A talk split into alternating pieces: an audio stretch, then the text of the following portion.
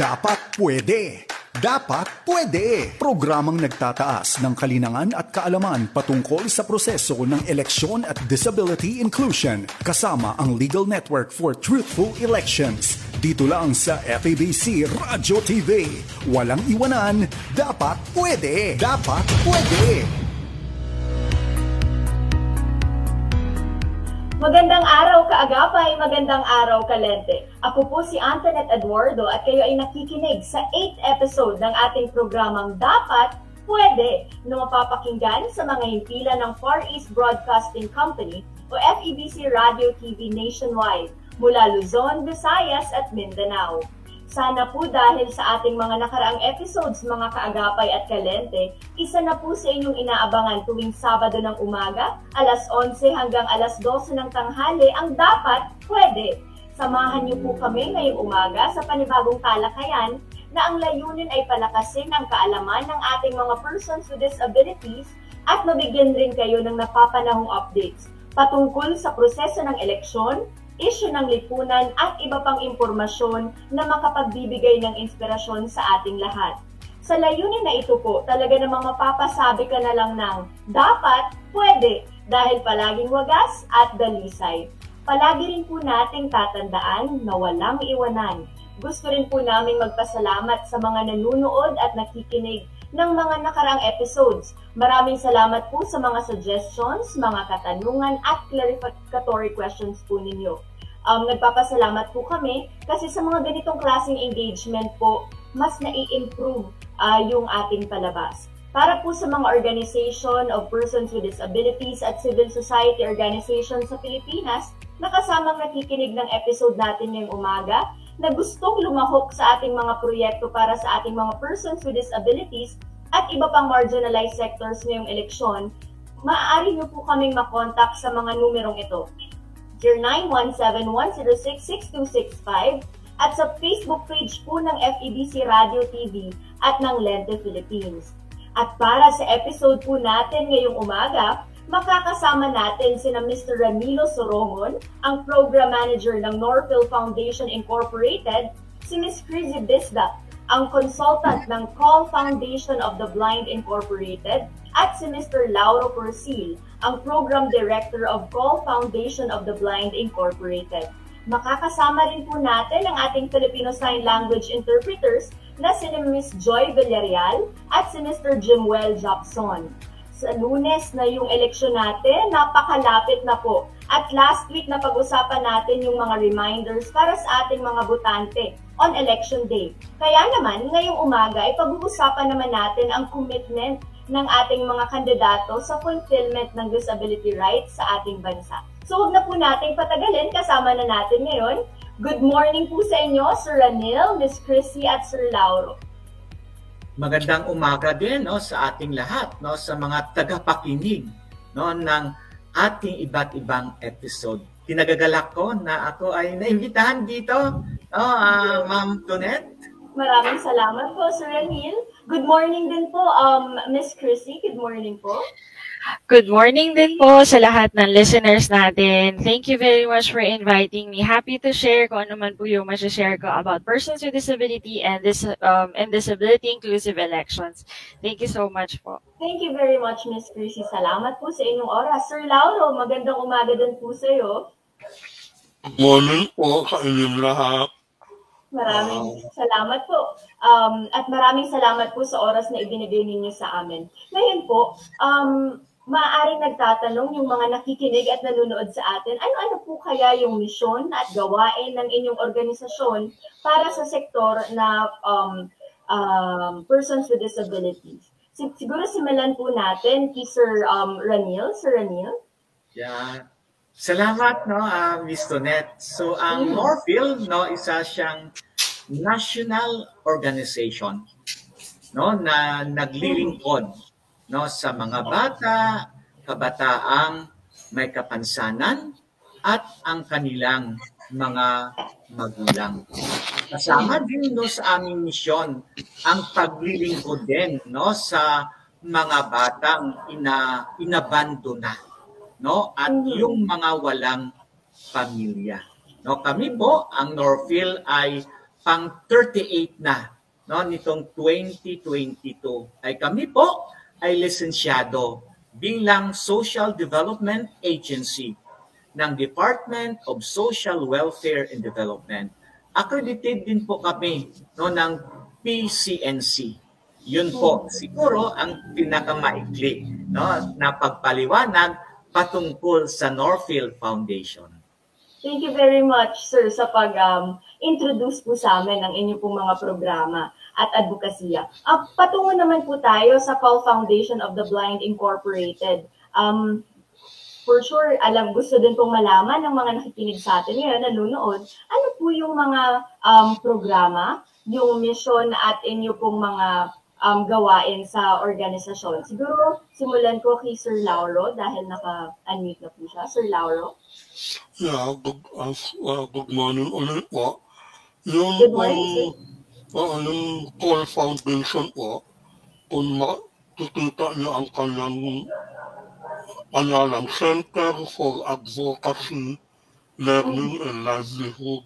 So, um, kami po ay meron ano, mission na mag-advocate para sa may kapansanan. Mhm.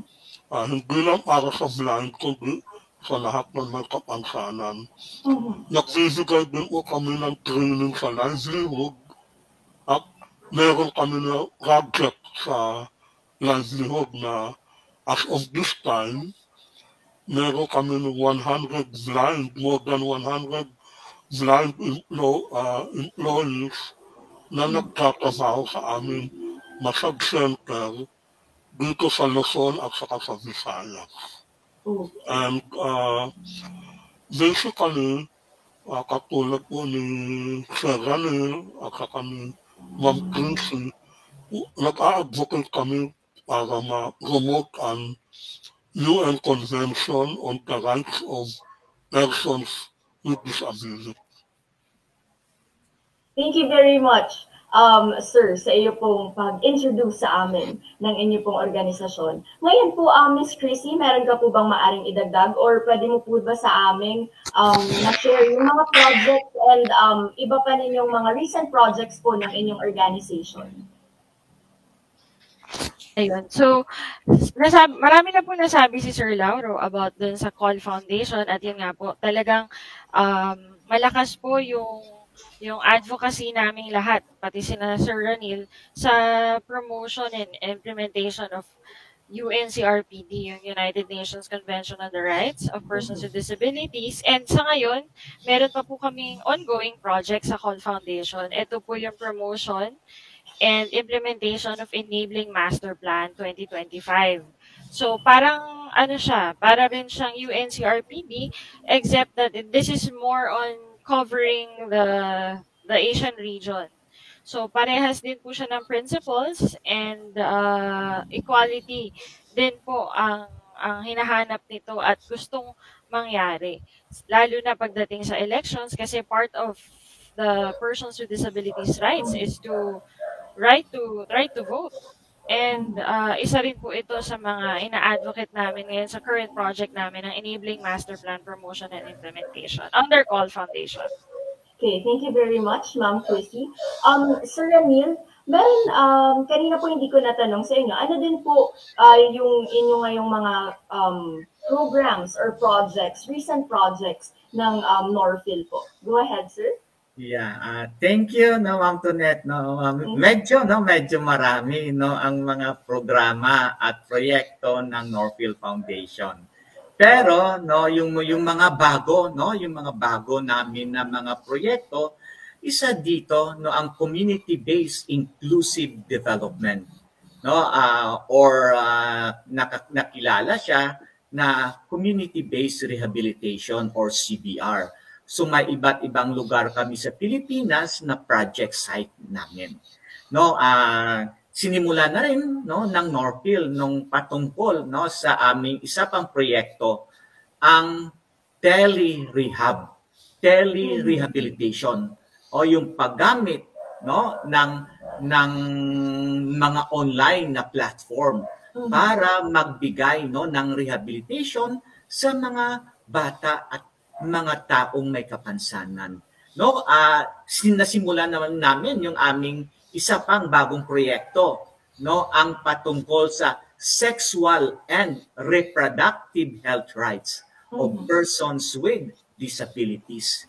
At meron din kami, no, kasi pinag-usapan natin dito ang partisipasyon or ang pakikilaho, no? Isa kami, no, sa nangunguna para isulong no ang karapatan na makilaho ng mga bata, mga kabataan at mga taong may kapansanan. Kasi naniniwala kami na ang pakikilaho ay dapat magsimula sa pamilya, sa paaralan, sa komunidad, no, at saka sa ating bayan. So kasi participation. Kaya nga actually no Ma'am Tunet, uh, nakinig yung aming mga ano, yung aming mga kabataan na may kapansanan noong nakaraang episode ng dapat pwede. Ayan. So, kumbaga, isa din po itong naging um, platform para well-informed yung mga um, merong access doon sa inyo pong project. Ano, nakakapanood sila, nakakapakinig ng mga programa to, um, to make them well-informed of what's happening in our society. So, thank you very much, um, Sir Ranil, for sharing. Ngayon po, kung tatanungin po kayo, paano kaya natin ngayon mailalarawan ang estado ng disability rights sa ating bansa? Kumusta po ang estado when it comes to disability rights sa ating bansa? Ma'am Chrissy? Okay, while waiting for um, Miss uh, Ma'am Chrissy, siguro diretso muna po tayo kay Sir Lauro. Go ahead, sir. Kumusta po um, ang ating estado ng disability rights ngayon sa ating bansa?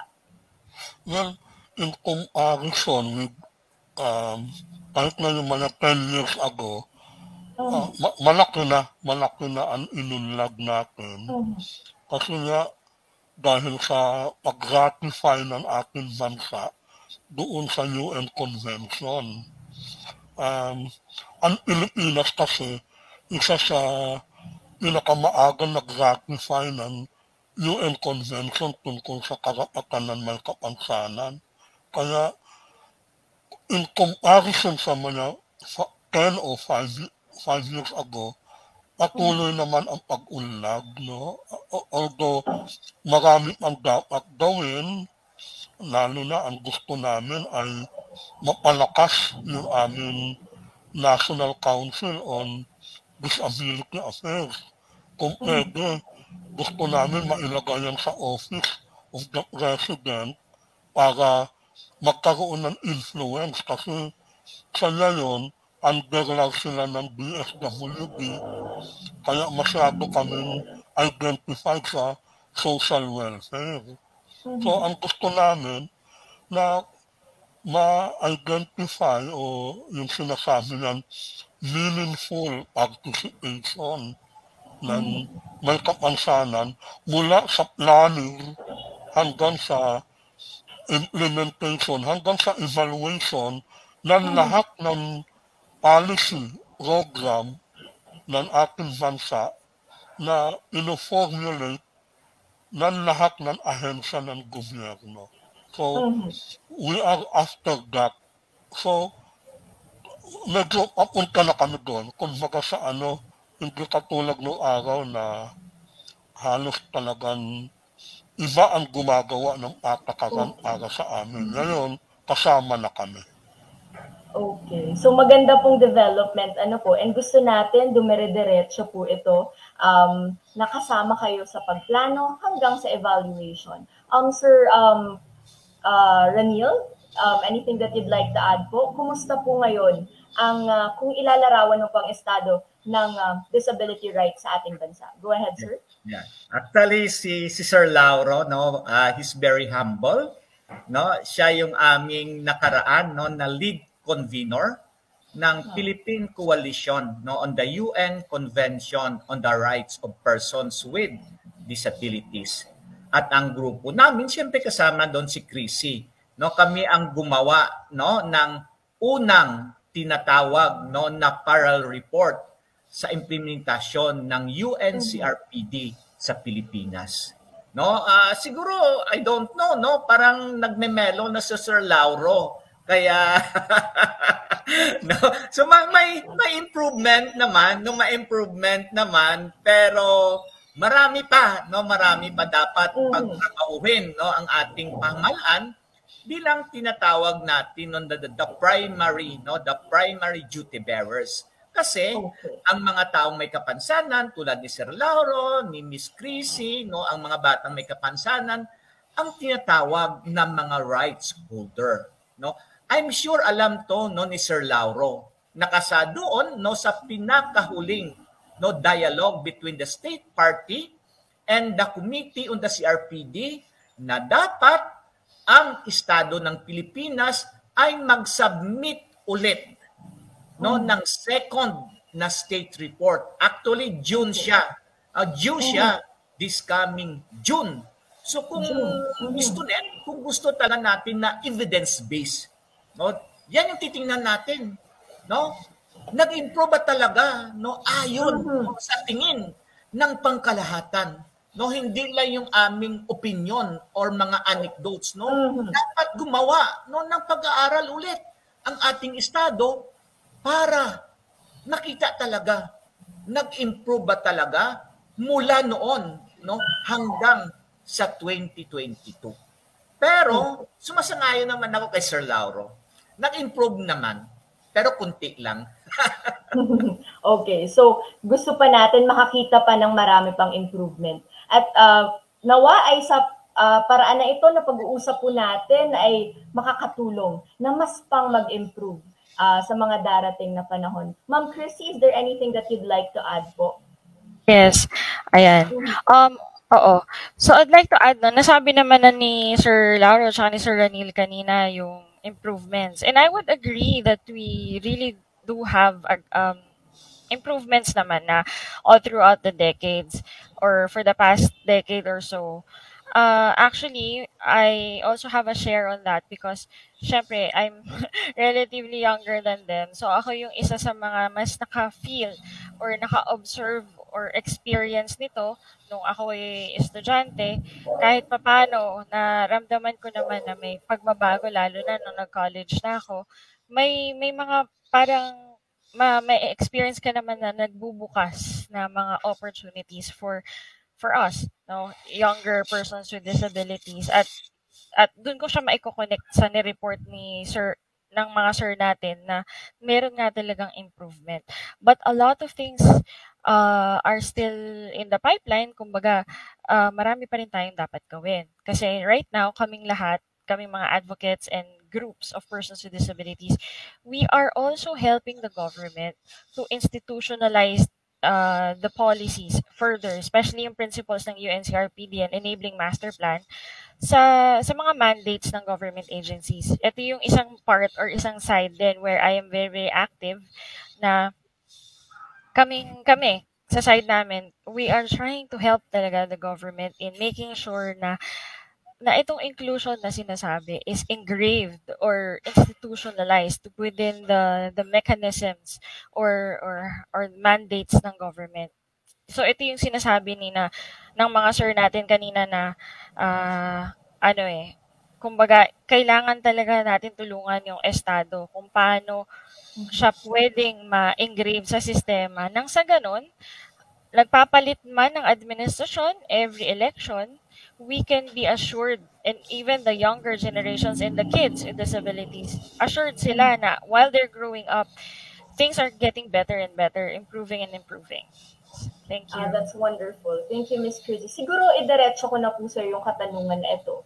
Um, dahil na simulan natin na mention mo yung about sa policy. So sa ngayon po ba, makikita natin na nakabuo, nakabuo na ang ating bansa ng sapat na batas para maprotektahan at mapalakas ang karapatan ng ating mga persons with disabilities? Based on your assessment po, um, what is your answer to this question? Well, ang masasabi ko, number one, uh, medyo mix yung aking response to your question because first of all, um, meron naman tayong existing na na mga policies for persons with disabilities in the Philippines. However, um, meron tayong challenges on the implementation and monitoring of of these laws. Another thing is, so maganda naman siya. It's just that meron nga challenge on the implementation side and monitoring, pati evaluation nga din. And um, we also need to upgrade or kumbaga, uh, we have to parang i-attune into modern times yung mga existing laws din natin para mas lalo pang maging inclusive ito uh, persons with disabilities. Like for example, may ongoing ngayon na mga talks and discussions about BP 344 which is the accessibility law where gusto na ng sektor na uh, ipagpatuloy siya pero sa in a manner na mas updated or mas akma, mas angkop sa panahon ngayon dahil ang persons with disabilities sa ngayon ay independent people or more independent people uh, at at mas marami nang nagagawa, mas productive. So dapat ang batas ay sumusunod sa mga pagbabago at angkop sa pagbabago. Kaya Yes, I would agree na marami namang batas tayo for persons with disabilities. Yung iba dito may challenges sa implementation. Yung iba mas may kailangan pa ng mas klaro na IRR or magkaroon ng IRR. Yung iba naman kailangan ng i-update para mas angkop sa sa panahon natin ngayon. Para mas masabi nga at makita din ng mga younger generations pa na things are really becoming more inclusive. Mm-hmm. Right. Thank you very much, Miss Chrissy. So, kailangan adaptable, ano po, yung ating mga batas sa kung ano yung nangyayari sa panahon ngayon. Dahil nga sabi mo, uh, we have a very changing times. Paiba-iba yung panahon natin. Um, Sir Lauro, is there anything that you'd like to add po to that answer? Sa tingin mo po, sa palagay mo, nakabuo na ba na ang ating bansa ng sapat na batas para maprotektahan at mapalakas ang karapatan ng ating mga persons with disabilities, Sir Lauro? Actually, alam ninyo, ang Pilipinas talaga magaling gumawa ng ano ng policy, magaling gumawa ng program, at saka mabilis umirma o mag-ratify ng convention. Lahat atang convention, inipirmahan natin. Ang problema talaga implementation. Okay. Um, ano ba, sa Congress, meron tayong isa sa magandang development sa Congress, meron tayong special committee on persons with disability. Kaya lang, one time, kausap ko yung mga, yung chairperson nun at saka nung ibang congressman na member ng special committee. Ang problema talaga nila yung pagkuha ng budget. Mm-hmm. Kaya anong halaga ng policy kung hindi bibigyan sa, ng sapat na project? Isa pang reality ng may kapansanan. Maraming may kapansanan ay nakatira sa rural area, sa mga remote area. Dito sa urban areas, meron tayong tinatawag na IGAW, yung uh, Persons with Disabilities Affairs Office. Pero sa malalayong lugar kung saan nandoon ang maraming may kapansanan, halos wala. So, okay. ang, ang, ang gusto ko bang sabihin, parang hindi masyadong targeted o hindi systematic ang ag-address ng ano, ng mga problema. Okay. Uh, o yung mga karapatan ng may kapansanan. Okay. Mm-hmm. So, basically yun ang talagang dapat uh, aksyonan pa. Mm-hmm. Nasaan ba ang may kapansanan? Magkano ba ang allocation na ibinibigay? Mm-hmm. Yun ba naman, at saka lalo na po yung involvement ng DPO. Uh, ah, nung bagong ratify ang CREB, very active at talagang inaano yung mga disabled people's organization. Pero mm-hmm. lately, parang bumabalik tayo sa, parang nag-deteriorate. Uh, kaya isa yung sa dapat uh, aksyonan, lalo na ng susunod na administrasyon, na talagang tutuhanin. Yung, yung point ko, sana totoo na. Sana okay ma maramdaman, lalo na yung mga ano. Uh, remember, mayroon kami ano, mayroon kami uh, data na galing sa World Health Organization na 15% ng population ay may kapansanan. However, yung budget na binibigay sa ano, ang nakalagay lang doon sa isang policy ay at least 1% lang. So, ang layo doon sa 15% na ano, pero ang ano, ay at least 1%. At least, mabuti na nilagyan nila at least 1%. So, pwede we nila ano, Mhm. So ang gusto po natin ngayon is consistent implementation. Ano po? At ah, talagang nasusunod na babantayan yung talagang problema, yung pangangailangan ng ating persons with disabilities. Tama po ba yung um, ano, yung proper implementation ng mga batas ang importanteng gawin, um, Sir Lauro? yung totohanan. Kasi Totohanan. Mhm. ma- mahilig tayo sa mga declaration, mahilig Right. sa ano, pero minsan, maaari mong questionin, totoo, totohanan ba yan? Mhm. And hanggang ngayon, nagtatanong pa kami, totoo na ba yan? Mhm. So gusto natin maramdaman, ano po, na totoo talaga yung mga sinasabi, um, lalong-lalo na through the laws dapat properly implemented at makatotohanan. Um, thank you very much, uh, Sir Lauro. Yung katanungan ko naman po sa inyo, um, dahil nasagot sa pa- palagay ko po, nasagot naman na yung katanungan um, natin kanina. Ngayon po, kung titingnan natin, kasi meron tayong mga miyembro ng Persons with Disability Sector na tumatakbo o kumakandidato ngayong eleksyon, ngayong taon, ngayong election 2022. Ano po sa tingin niyo ang mga hamon na hinaharap ng mga taong ito? Miss Chrissy, anything that you'd like to add po? Um, kumusta kaya? Ano kaya yung sa tingin natin na posibleng hamon na hiraharap ng ating mga persons with disability ah, ngayon na kumakandidato para sa paparating na election 2022? Miss Chrissy? Ayun. So, masabi, ah, marami na rin pong na-point out si Sir Ranil tungkol nga dun sa challenges nila. Siguro ang mai-add ko na lang talaga is talagang kailangan pa ng further campaigning. Kasi nga, ah, kailangan mong talunin kasi talaga yung mga so-called ah, trapo or yung talagang kilalang kilala na talaga by the name pa lang, 'di ba? Yung malakas na yung tunog ng pangalan nila ah, hindi naman kasi maiwasan din sa Filipino culture na meron pa rin kasi tayong or nahahaluan pa rin kasi talaga tayo ng personality-based um, Right. voting and ito as part of my voters education din to my fellows na sana po ah, lumayo na tayo dun sa personality-based voting.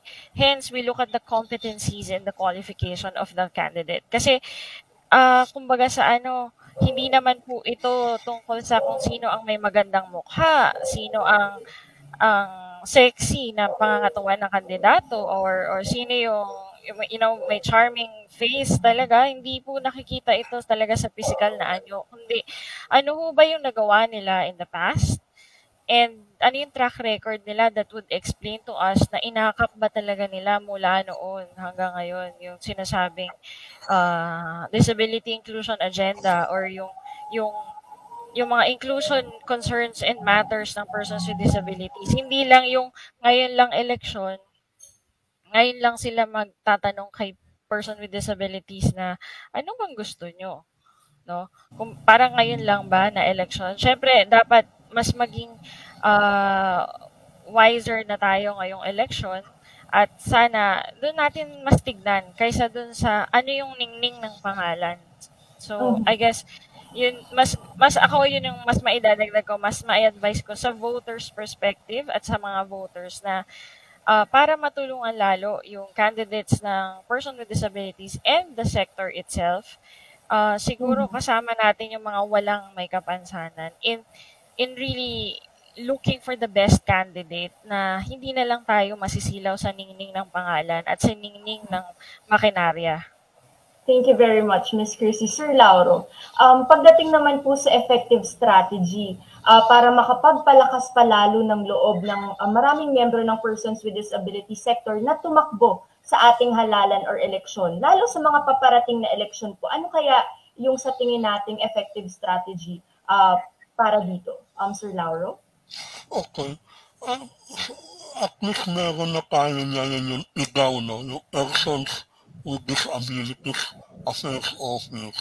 Mhm. At uh, kailangan, a- alam mo, it's all about funding. Alam mo, kaya yun man ang sikat, kaya sila sikat, mayroon silang funds. Kaya sila sikat dahil bago malayo pa ang eleksyon, meron na silang pondo para mag-akilala.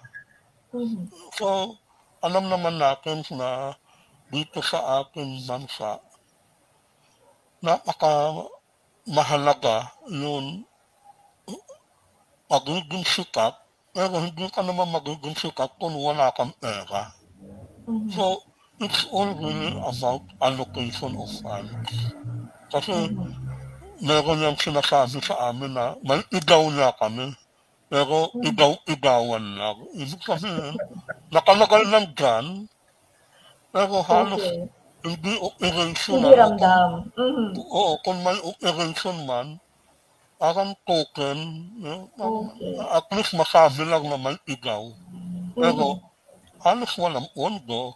Yeah. Pag, pag-i-issue lang ng ID ng persons with Okay. disability ang kanilang ginagawa, wala nang iba. Very admin, very transactional, walang strategic direction. Oo. Oo, tama Oo. yun, Na, tama nabubuhay lang tuwing ano, National Disability Prevention and Rehabilitation Week. Mhm. Tapos magkikita naman no sa International Day of Persons with Disability.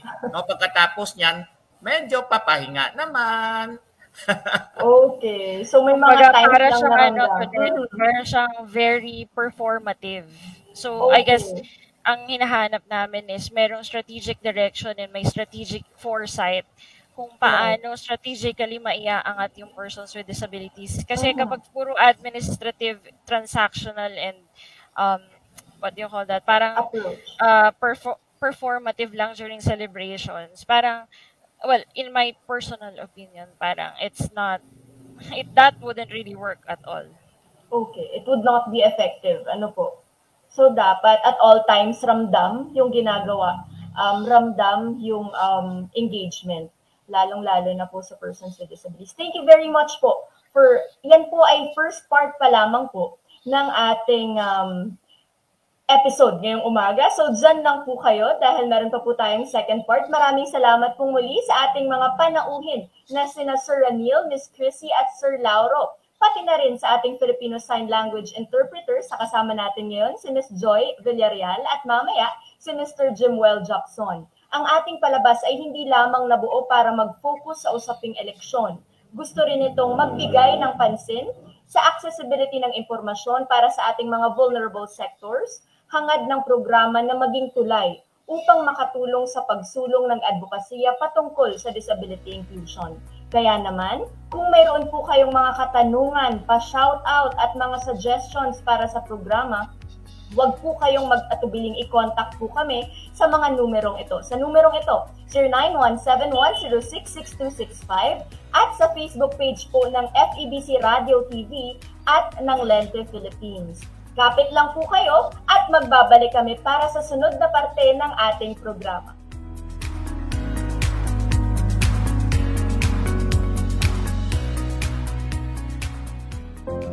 Kapag tinawag ka ng pagmamahal, sumagot ka agad. Panatag, marangal. Naririto ako at handang maglingkod.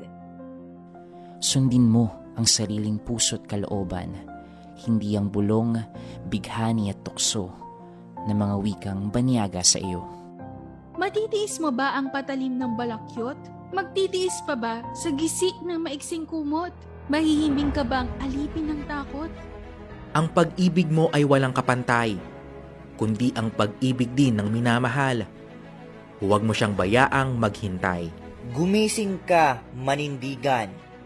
Bawat patak ng luha niya'y isang dagat. Bawat ngiti ng tagumpay niya'y watawat. Kapag tinawag ka ng pagmamahal, sumagot ka agad. Matatag marangal. Walang bakit. Sana maglingkod. Ito ay hango mula sa tulang mamamayan ni Rio Alma. Paalaalang hatid ng inyong 702 DZAS FEBC Radio TV. Agapay ng Sambayanan. Ito ang 702 DZAS. 702 DZAS. Agapan ng sambayanan na napapakinggan sa buong mundo sa febc.ph sa pamamagitan ng Microsoft Media Server Technologies at ng desktop computers. Dapat pwede. Dapat pwede! Programang nagtataas ng kalinangan at kaalaman patungkol sa proseso ng eleksyon at disability inclusion kasama ang Legal Network for Truthful Elections. Dito lang sa FABC Radio TV. Walang iwanan, dapat pwede! Dapat pwede! Magandang umaga po muli sa inyong lahat. Nagpapatuloy po ang ating programang Dapat Pwede Muli ako inyo, ang inyong host. Ako po si Antoinette Eduardo at ang programang ito ay nabuo po dahil sa pakikipagtulungan ng Lente at napapakinggan po tayo sa himpilan ng Far East Broadcasting Company o FEBC Radio TV nationwide mula Luzon, Visayas at Mindanao. At ngayon po kasama pa rin po natin ang ating special guest sa episode natin ngayon, si Sir Ranil, Miss Chrissy at si Sir Lauro. Magandang umaga po muli sa inyong lahat. Um, Ayan, nagbabalik po tayo sa ating programa. Ngayon po, patungo naman tayo sa katanungang ito. Um, gaano po kahalaga para sa gobyerno, lalo na sa ating mga kandidato, na isama ang karapatan ng sektor sa kanilang kampanya at paggawa ng government policies? Simulan po siguro natin kay Sir Ranil. Sir Ranil? Siyempre, no, mahalagang mahalaga. No, dahil, una, ang mga taong may kapansanan ay bahagi ng lipunan. At tulad ng ibang mamamayan, ang mga taong may kapansanan ay may karapatan din. Lahat ng mga tao, kasama na ang mga taong may kapansanan, ay may karapatan. At sila dapat ay isama sa lahat ng mga aktibidades ng isang lipunan. At dapat sila ay konsultahin kung anuman ang mga pulisiya, anuman ang mga batas na may epekto sa kanilang pamumuhay. At pag kinonsulta sila, pag kinakas pag isinama sila, maging makabuluhan no ang anumang pulisiya at anumang batas na gagawin ng ating mga representante. Mm-hmm. Okay, thank you very much, Sir um, Ranil. Um, Miss Chrissy, anything that you want to add, that you want to add po? Yes. So siguro to further elaborate lang po yung sinabi ni Sir Ranil kanina, when it comes to consultation po, dapat talaga yung persons with disabilities are are part of the policy making and program development from the design phase to conceptualization stage up to the implementation, monitoring, and evaluation. Kumbaga, sa lahat po ng stages, nandun po kami. At kasama namin sila or kasama nila kami para makatulong po kami sa mga, siguro, para makita nila nasan yung gaps and how to make the, the, the policies and programs uh, inclusive. Kasi nga, meron kaming mantra na sinasabi palagi na nothing about us without us. And paano nga naman magkakaroon ng about us if we are not even part of the consultation, we're not part of the the design and conception, lahat ng stages na sinabi ko kanina.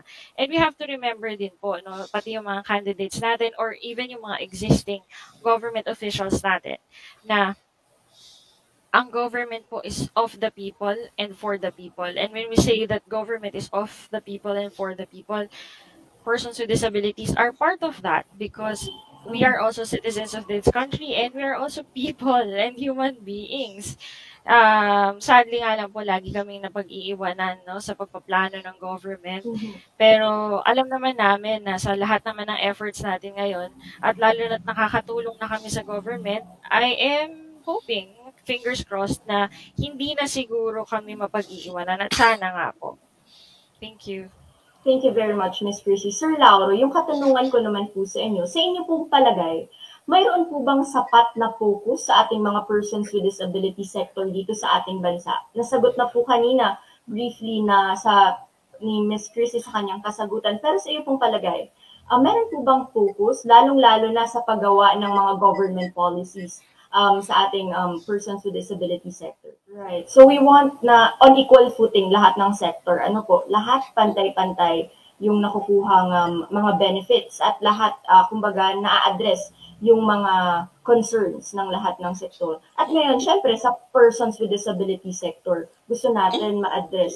Mm-hmm. O kung ano na, kung pwede, dagdagan. Right. Parang, parang isang pamilya ba? Right. Yung mga, ano, anak na magagaling. Mhm. Eh, kahit na naman hindi mo masyado suportahan yan, kaya nilang paunlarin. Yung mga anak na mahihina at may kapansanan, doon ka dapat magbuhos ng, Okay. ng tulong, ng Mhm. opportunity. So, pa- palagay ko, it is a, a, ano lang, talagang tama lang na those who have less given more. Okay. Yeah. Thank you Ah, very much. um, no, so kung Right. sino ang mas nangailangan, mas bibigyan sila natin no ng sapat no na tulong. Pero para sa akin man Tonet, no, magbabalik ulit ito no. Kaya nga meron kaming sa aming grupo ni Sir Lauro, ni na Chrissy, ni- meron kaming tinatawag na disability from the human rights perspective. So para sa amin, magsisimula talaga ito. Ano ba yung tingin no ng mga tao, ng ating mga politiko, ng ating gobyerno sa mga tao may kapansanan? Mhm. Tinitingnan ba nila ito? No, na parang bibigyan lang, okay na. Tinitingnan ba nila nito, ay gamutin, okay na yan? O tinitingnan ba Mhm. nila ang mga taong may kapansanan bilang mga taong may karapatan tulad Yeah. ng ibang tao? Tinitingnan ba nila ang mga taong may kapansanan na makakontribute din no sa pag-unlad ng isang bansa? So napakalaki no ang na ang impluensya ng perspective no Mhm. ng disability from the human rights perspective. Sana doon na tayo, no? Mhm. Unti-unti, unti-unti natin, no? Na ayusin ang ating tingin, no? From the medical model, no? From okay, the charity model, going to the social model, and going, no? To the human rights model. So pag Okay. ano, no, mag- mag-improve, no? Mag-improve tayo talaga. Pero siyempre, no, ah, hindi naman natin sinasabi overnight yan eh. May tinatawag din kami na Gradual. on, no? Um, progressive realization. Progressive. So yung mga ganon, no? Sige, si, Calauro naman siguro at saka si Christy, parang marami na sinasabi. Thank you very much, Sir Anil. Ngayon naman po, um, yung katanungan ko pong ito, ay kasi ngayon lalong-lalo na po papalapit na yung eleksyon. Maraming mga um, kumakandidato sa atin, ah, sa ating bansa. Ngayon, um, sa tingin niyo po ba, paano makukuha ng ating mga persons with disability at paano niyo po nakuha yung mga impormasyon patungkol sa ating mga kandidato? May mga hadlang po bang na kaharap o mga hamon sa pagkuha ng mga nasabing impormasyon? Um, Miss Chrissy?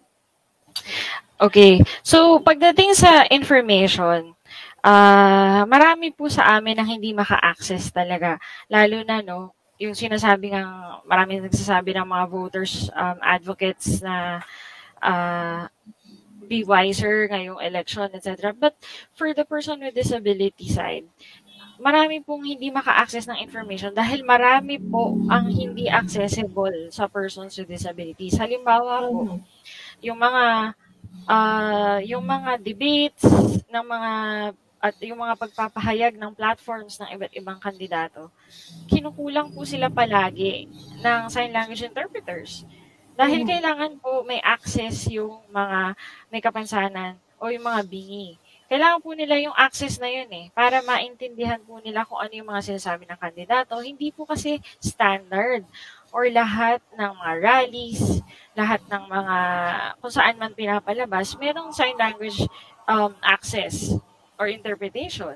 Halimbawa naman po, nagpapamigay sila ng mga leaflets, mga kung ano-anong um, physical or printed materials, hindi naman po ito nababasa ng mga persons with visual disability. So, uh, dito po kami talaga nagkakaroon ng malaking um, problema sa pag-access ng information. Dahil bawat citizen po, tulad ng person with disability, na voters din, kailangan ng ng mabigat at matalinong pamimili. Pero paano namin magagawa yun? Kung ang access namin sa information kulang na kulang at maraming uh, problema along the way for you to access that information. Doon pa lang po sa sign language at saka sa sa pagkakaroon ng accessible formats, hindi pa na ibibigay or, or wala sa kada eleksyon. Kahit naman po ngayong eleksyon na to, may pagkukulang pa rin. Though may nakikita naman na kaming improvements kasi mas malakas na yung presensya ng sign language interpreters pero kulang pa din. Kailangan mas marami pa at mas buo pa.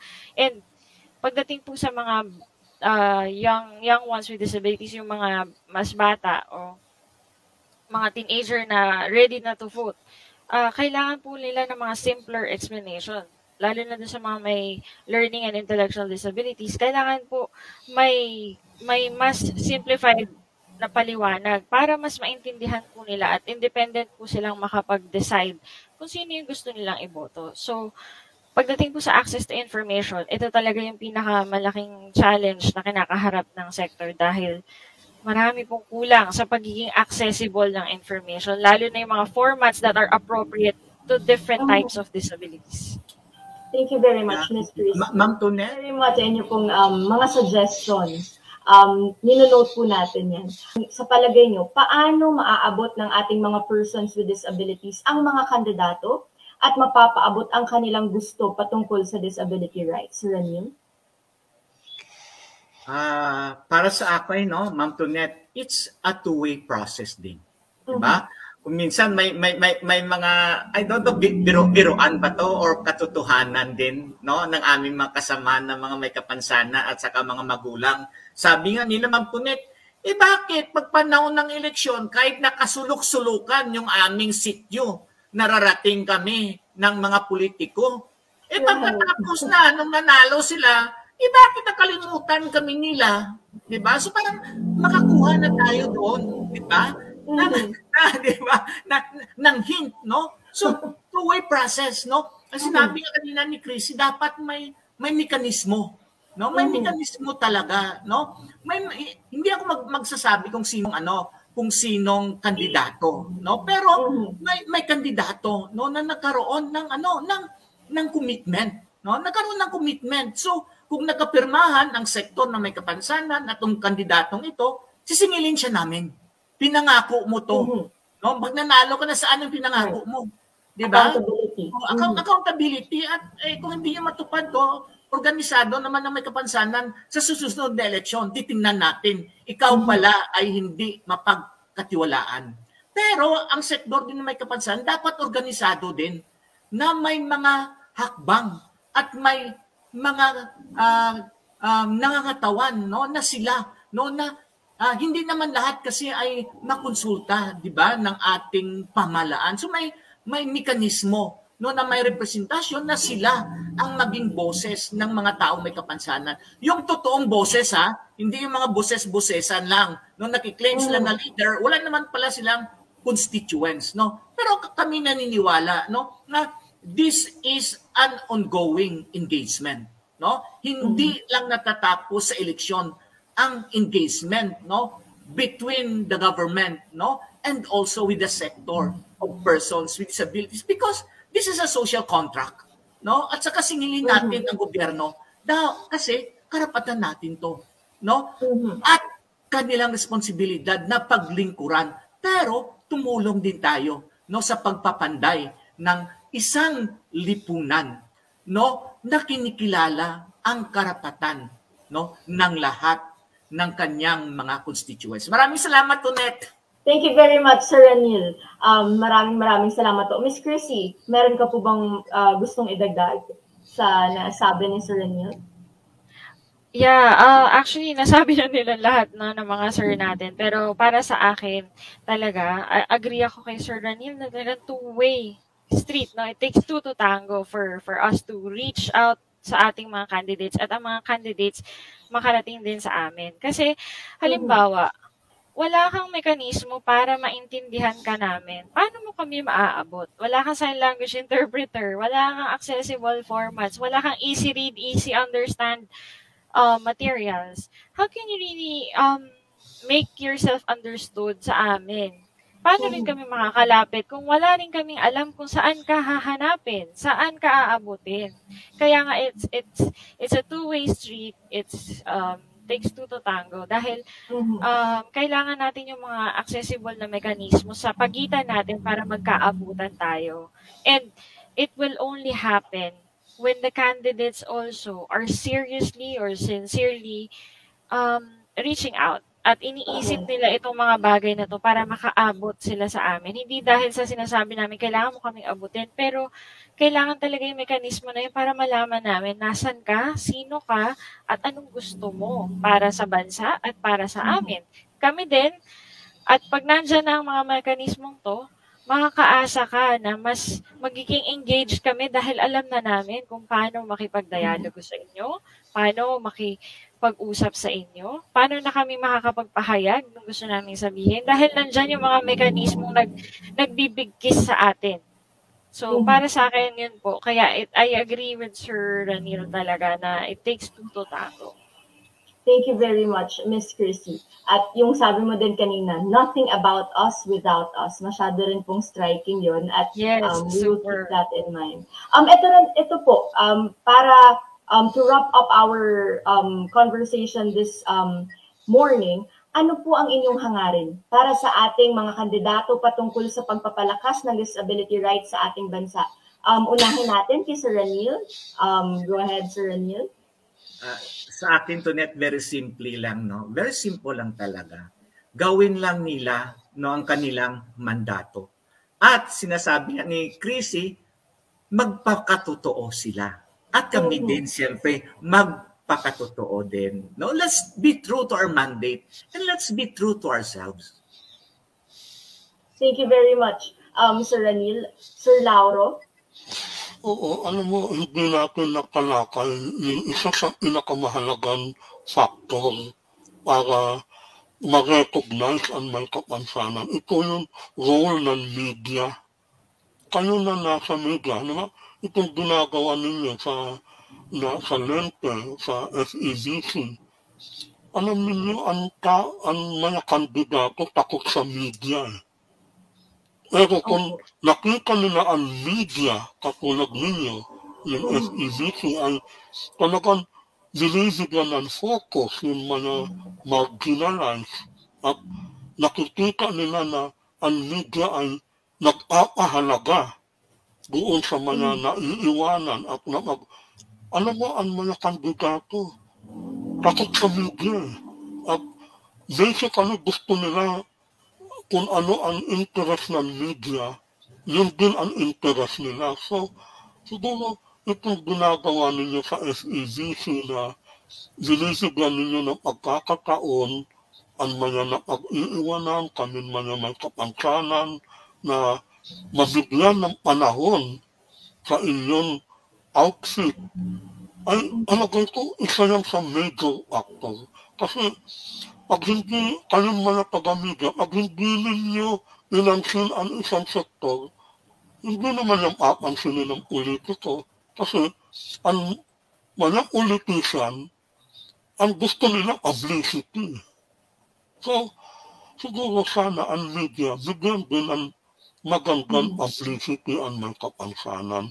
Para naman yung mga politiko, siyempre gusto nila mag-display yung mga may kapansanan, binibigyan ng, ano, ng focus ng media. O kaya, sana totoo, pero mas maganda kung totoo, makikiayon sila sa media. So, I, I, I really want to highlight yung kahalagahan ng, ng mass media, kahalaga, kahalagahan ng mga NGO, no? Katulad kayo sa Lente, na talagang dapat yung mga NGO na talagang meron respeto ng mga policy maker, yung nire-respeto ng mga taon in power, ay yun ang dapat magpahalaga. And I really wish our media and our NGO would join the struggle ng persons with disability. Kasi yung mga politiko, aaksyon lang yan pag may media. Pag walang media, alam na, hindi ko na dapat ipaliwanag. Okay. kailangan ng politiko ang media. Mhm. So, I really wish our media would also uh, look at that na gamitin niyo ang Help. power ng Mhm. media Right.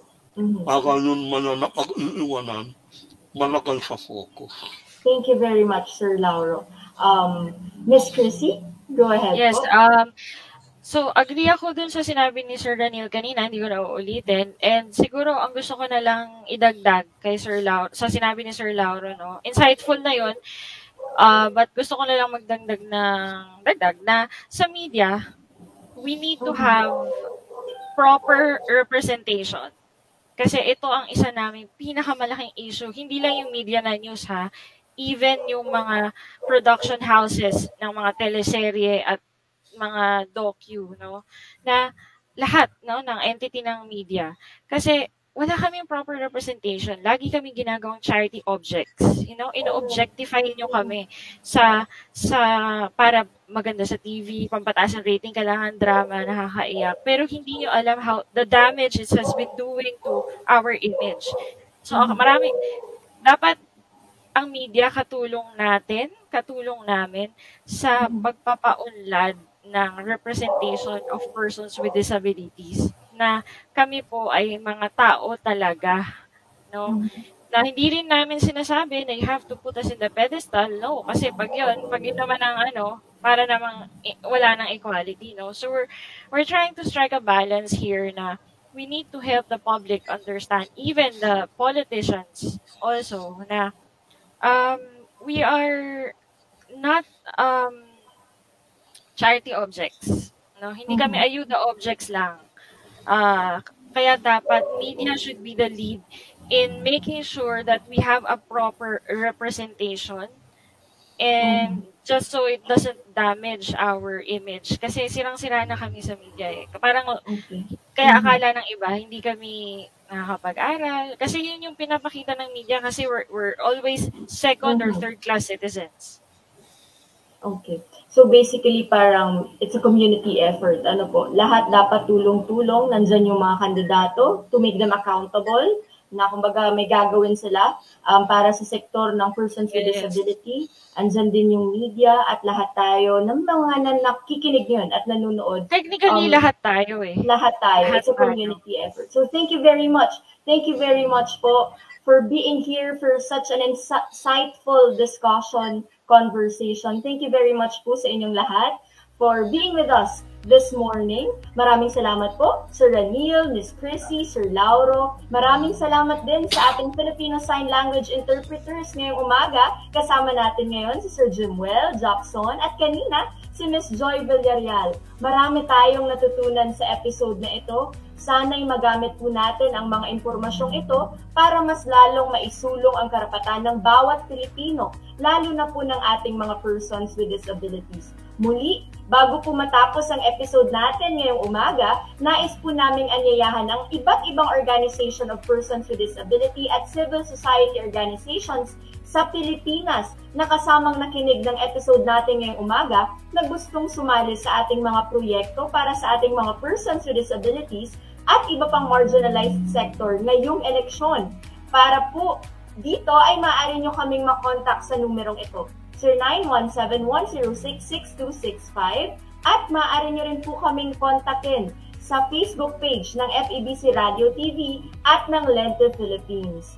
Mula po sa buong pangkat ng dapat pwede na umalalay sa atin sa loob ng isang oras at ang buong pangkat ng ating production team. Ako po muli si Antoinette Eduardo at tandaan, tuwing Sabado alas 11 hanggang alas 12 ng tanghali, mapapanood ang programang Dapat Pwede. Palaging wagas at dalisay. Maraming salamat po. See you again next Saturday. Dapat pwede. Dapat pwede. Programang nagtataas ng kalinangan at kaalaman patungkol sa proseso ng eleksyon at disability inclusion kasama ang Legal Network for Truthful Elections. Dito lang sa FABC Radio TV. Walang iwanan. Dapat pwede. Dapat pwede.